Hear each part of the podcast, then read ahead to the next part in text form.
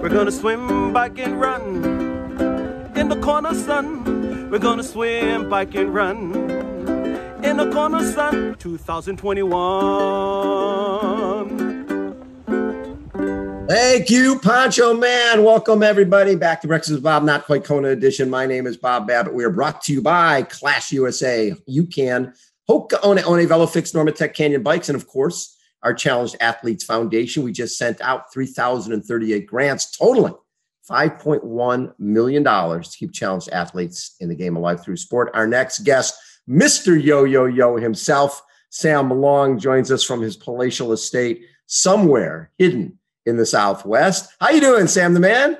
Yo, yo, yo, Bob, what's going on, man? And, and that's terrific. $5.1 million raised for challenge athletes. That's that's great news. Yeah, actually, we've we uh, last week in New York we raised 1.1 million at a at a party, and then wow. last night we raised probably a couple hundred thousand up in San Francisco. So it's 136 million we've raised now in 27 years. So it's okay. uh, pretty amazing. Yeah, really, really good stuff. So first of all, I, I gotta. We haven't chatted uh, since St. George, and after covering runners for years and years and years, here you are racing your idol. You are racing Lionel, and if you're a runner and you come up behind the guy, you sit on him.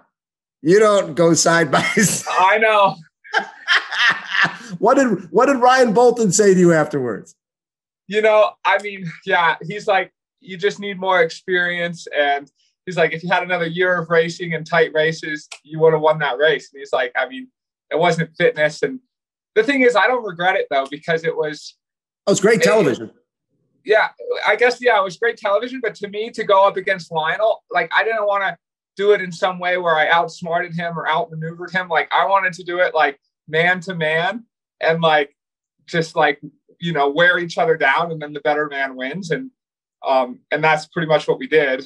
Um, I mean, I guess it would have been good to play a bit more tactical, but uh, I actually thought I would run right past him when I came past because I was running so much faster on the downhill. But then, in true Lionel fashion, he just rose right to the occasion and, and stepped it up.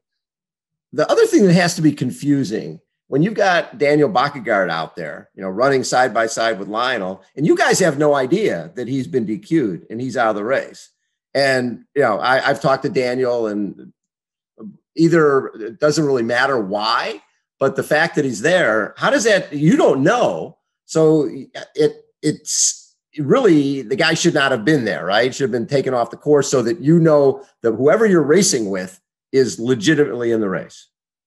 Yeah, exactly. And I mean, yeah, I like Daniel quite a bit. And, and I do too. I think Daniel's awesome. Exactly. And Whether the penalty yeah. was deserved or not is a different question. But once you've got the penalty, like we can't allow people who have a penalty to be up running at the front of a race. Um, no. No matter who it is, whether it's Jan Frodeno or Lionel Sanders or myself, because it, it completely changes the race. And I remember because I got dropped on a on the final uphill with about four miles to go before I caught back up. And and when they dropped me, he get Daniel went and gave a fist bump to Lionel. Um, and so I thought, of course, I thought this guy's in the race, and it actually egged me on because I thought they thought, oh, Sam's Sam's out of the race. Oh, we right. got him. And I was like, well, I'm not out of the race. You're, you guys are going to see me again. And uh, it definitely impacted the race. Um, and I mean, I think it gave Lionel someone to push when I was struggling a bit um, on some of those uphills. And it's hard to say if Lionel had ran, you know, 15 seconds slower on those uphills, then I might have been able to blow right past him on this, on, on, on especially the steep downhill that I ran a lot faster. So, you know, we'll never yeah. know. Um, yeah, some weird racing. things happened at that race. Yeah. So when you look back and you go, I think the first time you were in that race was 2015, something like that, 16. Uh, yeah, as a pro. Yep, as a pro. Yep. As a pro. And you were 33 minutes back of Lionel. Yep. and here you are side by side a number of years later, running with a guy who you idolize. Uh, how special was that? Just with the people screaming and cameras and it's one thing to do this when nobody's there but this is the spotlight of the sport was on you guys and this is what everybody wanted and this is what everybody got yeah exactly and especially at that course right because it's an out and back at, and because of the timing pretty much all of the age groupers are starting and they're in those first three miles as we're running down so all the age groupers, not all, but probably 75%, they're literally stopping their race. Like they stop running to look at us and, and either cheer us on, they say, you know, no limits or go Lionel, or they're like, yo, yo, yo. And um, I mean, it was just, yeah, it was totally amazing. And especially after kind of all the hype me and Lionel had, you know, on Mount Lemmon and, and even leading into Daytona. And, and from my side, I, I've gotten a lot of messages like, oh, you'll never be Lionel's match. You're, you'll never be his equal. Like, why do you even try and challenge him? You're nowhere near the athlete as him. And so it was like, in, in my heart and head, I always knew I was. And, and this, I think, definitely proves that. So it's funny. I've got photos all over this house of obviously Iron War with Dave Scott and Mark Allen. It was the same type of thing. People were stopping and looking. But as you're running down that hill and you're seeing these guys coming up, five, six years ago, that was you right? Well, exactly. It was literally me. Like I saw Lionel. I actually saw Lionel on pretty much the exact spot I caught him, and we ran stride for stride. Right at the bottom of that hill is where I caught him. Yeah. And I remember six years ago was exactly where I saw him. Um, and I think that year it was actually Al. No, it was him and Sebi, basically my two favorite athletes, right? And Sebi was just behind, and Lionel was just ahead, and it was like so. Then to be in that same situation was just amazing. And when you lose a race like that, it's still a total pump because you're if someone told you beforehand you're going to lose by five seconds, and but it's going to be the Lionel, and it's going to be the one of the greatest races in the history of the sport. I'm guessing you would have taken that. Yeah, I mean, yeah, def- I mean, really, it couldn't have gone better. Uh, of course, I wish I would have won, but uh, it, a close race like that, I mean, it's better than if if Lionel had won by three minutes or I had won by three minutes, nobody would, nobody, it, it, wouldn't have had the same impact. And also, it wouldn't have tested the limits to the same way as like, I mean, we were running sub five minute miles those full, those last three miles. I mean, we were just absolutely working it. well, now, did, did uh, Lionel say something to you? Was you guys, you guys were coming down the hill? Yeah, yeah, he did. So he, he, he looks over at me and he goes, he's like, what the heck, man? You're the fan favorite. Everyone's cheering for you. And I just looked at him and I laughed and I said, and I was like, oh, that's not true, man. You're Lionel Sanders. Everyone's cheering for you. And, and I think what it was, we both had like, you know, like horses, we had the blinders on and we were looking for any edge to get us motivated. So I was really only hearing his cheers. I was like, oh, everyone's cheering for Lionel and oh, everyone's rooting for him. And I'm going to show them wrong. And then I think he had the same thing going on and was only hearing the people cheer for me.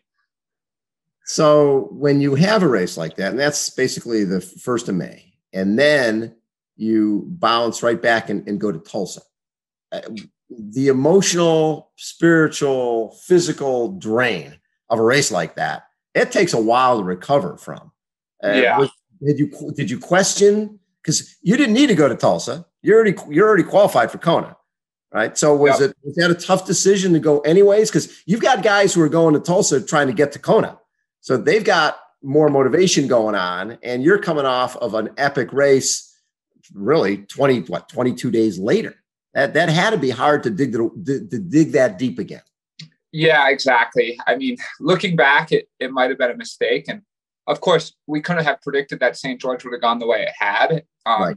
Had it been, you know, basically any other situation. And oh, even if I got second, but it was a minute behind, um, or one but was a minute ahead, I don't think the race would have taken, yeah, that spiritual and mental toll. And um, it was hard for me after St. George to like get back into a rhythm. Um, I was just like, I mean, I wanted to enjoy the race and the celebration, and because we don't get many races in, a, in our lifetimes like that.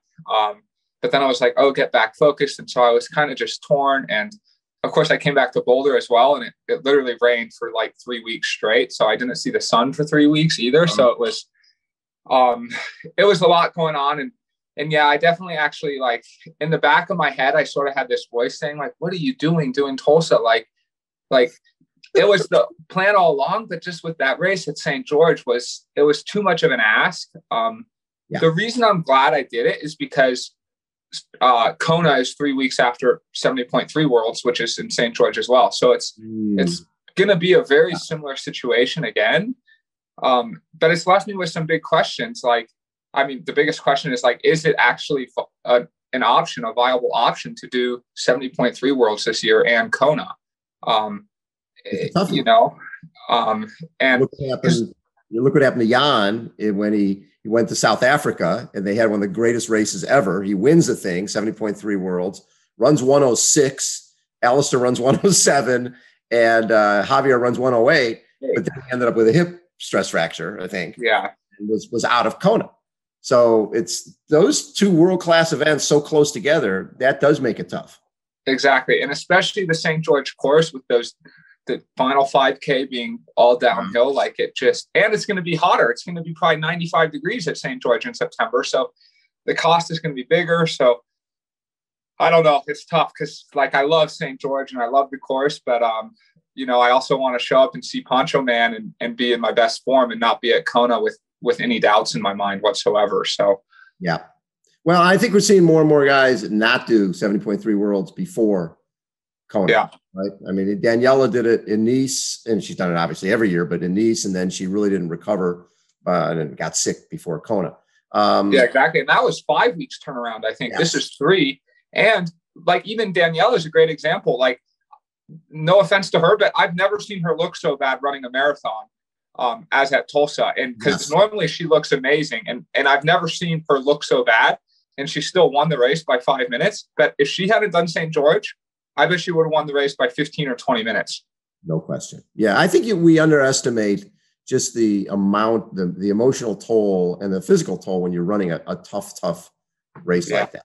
And when you take world class events like Craig Alexander in 2011 won 70.3 worlds, won Kona, and then then went won Melbourne and was forced to run like a 237, 236 to yeah. beat Cam Brown, and really never could could reach deep again for the long distance races. He kept in 70.3s, but his Kona days of winning were pretty much were pretty much done. So it's it's a fine line between yeah. doing too many races. So you've got now you're doing Coeur d'Alene coming yep. up.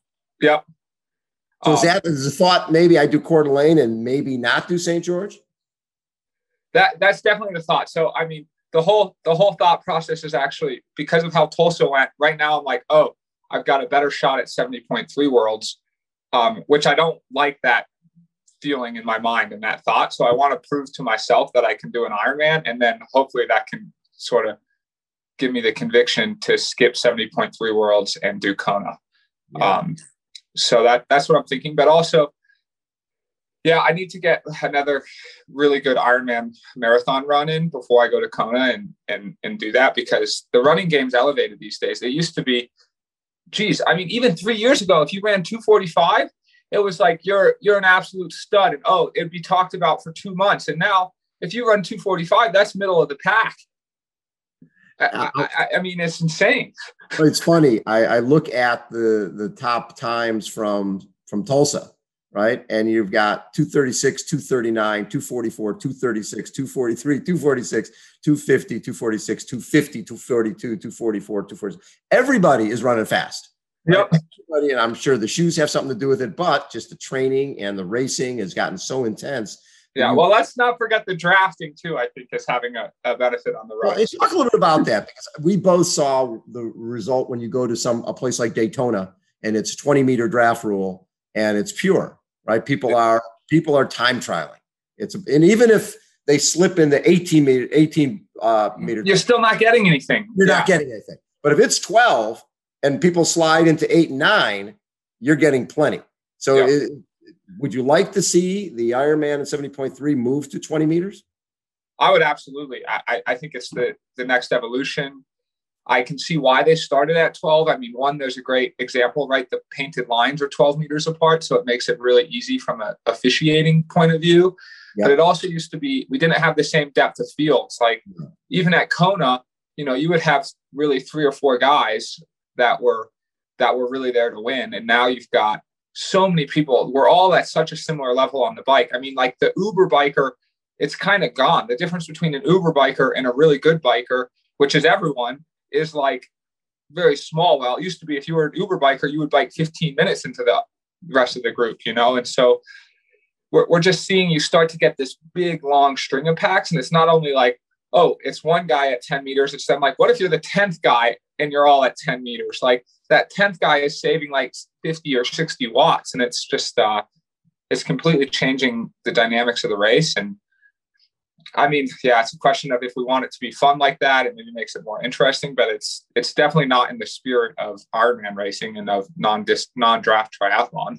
So when you're in Tulsa and you look back behind you on the bike and you know the wattage you're pushing, and mm-hmm. there's a group of 15 guys right behind you, and you you normally would feel like they would be gone, but now yeah. they're there, and you know they're saving their legs for the run, and that's that's a toughie because you don't want to be that guy dropping back. You you yep. want to be the guy pushing away. Well, exactly, and, and, you know my my inexperience definitely showed at Tulsa with this, and and the hardest thing too is that we had Patrick Lange four minutes up the road, and so yes. I'm like, really, we're going to give Patrick Lange four minutes going into T two? Does anybody here want to have a ch- shot at winning? Because I'm going to tell you right now, if he's got four minutes, none of us are getting close to winning this race, and nobody did. He he won by five minutes, but uh, you know, at some point, like I started looking back and saying, like, come on, guys, help me pull. And and Joe Skipper and Bart Aernouts did. They helped me pull, but nobody else would help pull. Right. Um, so it actually turned into a bit of this like bike race. You know, I would pull and then Bart would come through and then Joe would come through and then we would all be like, hey, and then it would be my turn to come through again. And I'm like, what the heck? It's someone else's turn to take a pull. So then we would all sit up, we would all pedal really slow, you know, Lange would get another 30 seconds up the road. And then I'd be like, okay, well, I'm not pulling everyone. So then I would try and attack. And then we would ride really hard for like three or four minutes. And then I'd look back and see, oh, everyone's still just riding at 10 meters. So I'm like, oh, it's not going to work. All right, Joe, come on through. All right, Bart, come on through. They come, they take a short pull. And we basically repeated that for 50 or 60 miles. And wow. our overall pace was actually pretty slow because, you know, out of maybe 10 or 15 minutes, we were only biking fast for three minutes of it. Then what's interesting is when you have a champion like Patrick Lange has won Ironman twice, won World Championships twice. And when people start saying, "Oh, he can't ride the bike," I always look back at Craig Alexander, and he he didn't have to be the guy at the front of the pack, right? right. And until the guys attacked him back in yeah. 2010, when McCormack and those guys attacked him, got a big eight minute lead, and then even a 241 marathon didn't work for him. So Patrick Lange obviously knows he has to work on his bike and when you look at what he did at Tulsa, I think it was 417 yep. and then 236 and being one of the top guys out of water, that's a pretty good combo. Uh, yeah. I mean, it's, I don't think anyone was beating Patrick on that day. Um, certainly not with how the dynamics played out, but even, even if they had it, I mean, we would have had to bike a lot faster. And then would anyone have been able to run under a 236 to beat him? I don't think so. So, um, th- there's no doubt he was the best man on the day. So when I look at this past year, right, and, and people knew of Sam Long, but really your coming out party, they, I think Daytona, when people were saying, "Oh, we're a, year, a lot of Euro guys, yeah. we're going to lap him, right? We're, we're going to lap this guy. He's big mouth on social media. He's too big. He can't run." And you were up there, you know, top five for a big chunk of it. Ended up in ninth but really proved to people that you belong. And yep. then obviously, uh, I 70.3 uh, Texas, getting third there, and then what you did in St. George and tossed Tulsa out. And, yeah, exactly. Yeah, Ironman Florida last year with the 755, youngest American goes sub eight. You you've done so much great stuff in the last year. Has it surprised you how quickly that you've become one of the the biggest names in the sport because you're I think you're ranked what fifth in the world on a PTO and number one in the U.S. Yeah, exactly. I mean, yeah, I suppose there have been like growing pains of a certain kind, and they haven't been growing pains on the course. I've always sort of known, oh, this is what I'm I'm capable of on the course. I, I didn't necessarily think I would achieve this by the time I have. Um, but the hardest part has been like yeah, just really growing. I, I, hate to call it a brand, but like growing and, and then being all of a sudden in the limelight all the time and having eyes. And, and like it's even been unusual for me because just a year ago, I'd show up at a race and, and nobody would be saying, oh, hey, go get, you know, go win the race, Sam, or oh, what's going on? I mean, I might get one guy right. at, a, at a race, one fan that comes up to me. And now it's like, I can't even walk around basically. And so so learning to adapt that and, and the energy required from that standpoint has been a big big component for me um, and, and, and how to deal with it especially like in the week leading into a race You know, it's fascinating. I remember interviewing Craig Alexander once after he had, you know, won one Ironman, and I said, "Craig, is it is it hard when you come here, Kona Week? You're, you know, you're defending champion." He goes, "But that's why we do what we do. I want that attention because right. that's how I pay back all my sponsors who've been with me forever." Right. right? So it's it's it's dealing with it and planning for it because now yeah. you know it's happening, and it's it is when it first happens, you're like, "Oh my god, I can't walk a block," but yeah now that you know it's going to happen, you allow more time to get to different things because that's exactly. And, and really Tulsa, I mean, there was some at St. George, but really Tulsa was like a whole nother level. And, and, and it's just remembering that that's now the situation I'm, I'm in. And it's a totally good thing. And I actually love it because, you know, seeing people, it, it gives me energy and it pumps me up and it, and it makes me feel good. Um, and, and I love talking to people, but it's now like, oh, instead of allotting, you know, 15 minutes to check my bike, I need to allot an hour and a half to check my bike in. Yes. Um, and, and, just building that into the day. And then, I mean, also then working with, you know, Coach Ryan from a training standpoint, like, oh, you know, in the two or three days leading into a race, I can't train for three or four hours because I'm on my feet now talking to people for a lot. And, and again, it's, it's, it's a great part to have achieved that and to give back, but I just have to, to allot time for it basically. So after uh, after Coeur d'Alene, then will it be Collins Cup? Will that be the focus, or will you be doing something? Yep. Collins uh, Cup. Well, I'm probably gonna I'm, I'm probably gonna do an Xterra, but that's just purely for fun. For fun, uh, good. Purely for fun, and uh, it's local. It's like a two hour drive, Xterra yeah. Beaver Creek. I'm probably gonna do that, but like again, I, I, don't really even consider it a race. I'm just doing it for the experience to keep things light for a workout. Yeah, and yeah. then and then Collins Cup will be the big focus and yeah, I mean, I'd like to say I can skip St. George and really focus on Collins Cup and nail. I mean, because I'm going up against most likely I'm going up against Jan and Lionel, right? So yeah, you're number like, one, and they're number one, and they're number one, and especially now that they're having their big, you know, making espressos together and, and kissing each other on the cheeks. Um, I want to make sure that I show up and disrupt the t- party at Collins Cup. So, uh, so I got to be fully dialed in for that. Well, it's funny because that, that, that, there's a little bit of pressure when it's just you and two other guys right? It's not like there's a group of 50 pros and you can sort of hide somewhere. There's yeah. no hiding when the television cameras are on and you've got there's a you know a lot of I think most of the money is up front, right? Is it your ranking? Yeah, it's all up front. It's 100% up front, but yeah, so technically you could show up and completely sandbag the thing, but it's going to be Daytona times five for me, right? I'm going up against Jan and Lionel. Everyone's going to say, "Oh, Sam's going to get beat by 10 or 15 minutes." So so I, I certainly cannot show up and, and be anything but my, my best there, I don't think. Yeah. And that's a toughie when you start talking about Coeur d'Alene, then uh, Collins Cup, then potentially St. George and Kona. It's, that's yeah. It's going to the well a lot. Yeah, exactly. So, and yeah. with what is the dollars for being ranked number one by PTO going into for US going into uh, I I haven't looked exactly, but I think it's like 30k 40k or something. I mean it's it's a lot of money. So they do it. It's not actually based by country. It's based what you're ranked off overall. So okay, like so you're fifth ranking right now. Yeah. If, if someone had told you a couple years ago yeah top five in the world it's going to be jan frodeno alistair brownlee lionel sanders gustav Iden, and sam long. Exactly. Who's the brown shoe here? Who doesn't quite fit? And like that that would be me but it's you man you are right there with the very yep. best in the world and and talk a little bit about Ryan and, and how he's helped you get to this point.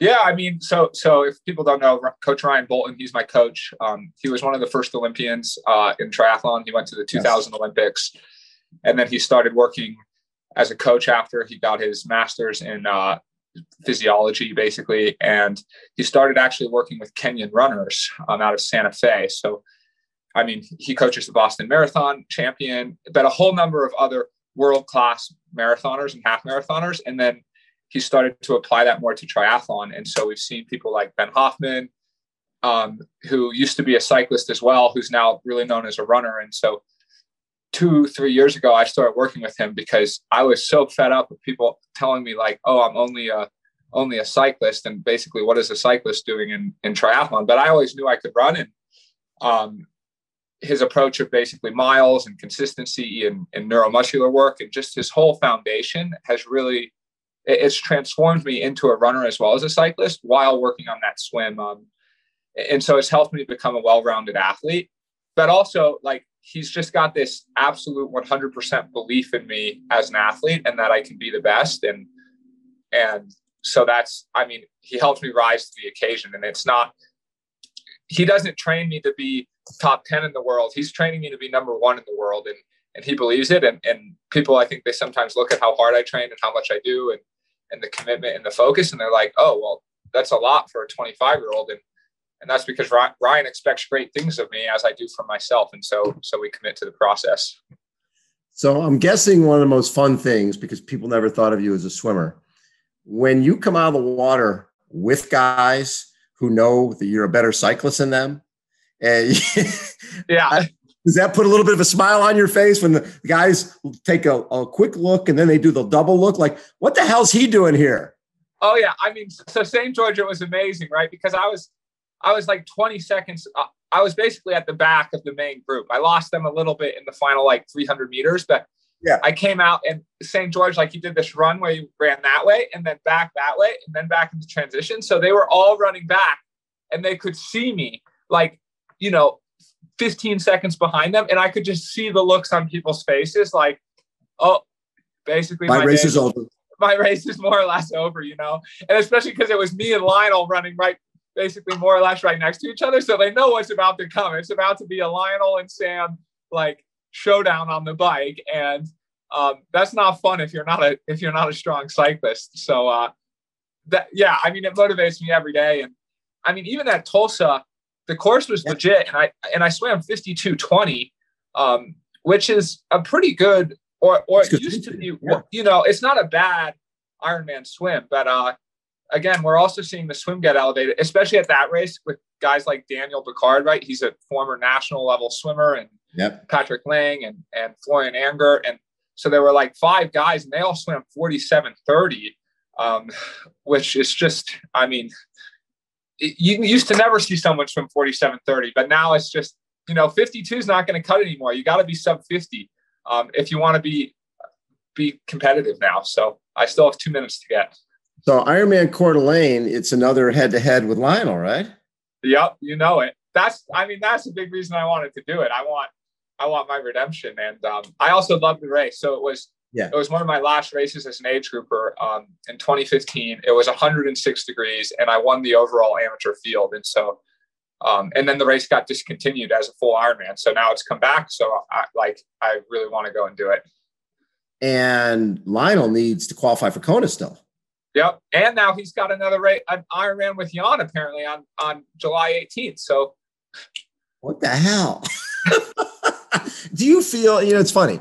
I think the the video part of this has really gotten cool. Like you're building up a huge following. Lionel's building up a huge following. But there's to me, there's almost a little bit of a danger because nobody wants to, hey, this is Lionel Sanders. I'm going to go for an easy jog. Nobody wants to watch that, right? They want to watch you guys burying yourself. Yeah. Is there a concern that you go to the well too often, even in training, just to create great content? Absolutely. And and early on when I started the video, especially like I, I sort of wanted to show off right on all the YouTubes and like, oh, let's do this epic session. And I would come up with even more epic sessions and and um yeah, and it would get me to train. It, I mean, it was a motivating factor, but now it's like I try really, really hard to just be exactly myself and just do like exactly as my day would be yeah. in the YouTubes. Because otherwise like it can mess it can mess up a race down the road or it can mess up a race in two weeks. And um but yeah I think it's definitely a, a real variable that people have when you start YouTube that I that I dealt with certainly. Yeah. So with uh have you beaten Lionel yet? No I've never beaten him so you got a shot next weekend. We, we, got the video's done, Bob. You're you're done. I'm not interviewing anymore with you. now you get to take him down in Coeur d'Alene. I love it. Yeah. And, and since you already have your spot in Kona, you got nothing to lose. This is you're playing with house money. Uh, exactly. I got nothing to lose. I can go for broke if I blow up. Whatever. You know, it's yeah. uh, it, it's a great time for me to test a, a, whole number of things, really, and um, Yeah, I mean, also that's another reason to do another Ironman for me before. And I know it sounds crazy to do another Ironman before Kona, but like my nutrition plan just wasn't quite perfect at Tulsa. Um, I actually I dealt with a lot of back pain, um, and and we didn't really know why. So I've been kind of figuring out why. Like I think I might have been arching my back in the swim. Anyways, obviously I don't want to have severe back pain at Kona, so. I've doubled down on PT exercises and and hopefully my back pain is going to be gone and then I like know okay this is what I need to do in Kona so it's it's really just an experimentation race for me. Love it. Sam as always I always appreciate your time. It's always so much fun to chat with you. I just love the journey this last year watching you you're you're just so comfortable in your skin and you were used to be i'm sure when you would read negative stuff you're like oh my god is that true now you're like bring it on all this stuff is fuel man hate exactly. me, me, I don't care. Just no, spell my name right. exactly, which is pretty easy because my whole name's uh, seven letters, first and, and last name. pretty easy too. yeah. Sam Long has been our guest, everybody. Sam, really appreciate the time and best of luck in Coeur d'Alene. Yep. Thank you so much, Bob. Thanks, everybody, for tuning in. Breakfast with Bob, not quite Kona edition. We'll catch you next time. See ya.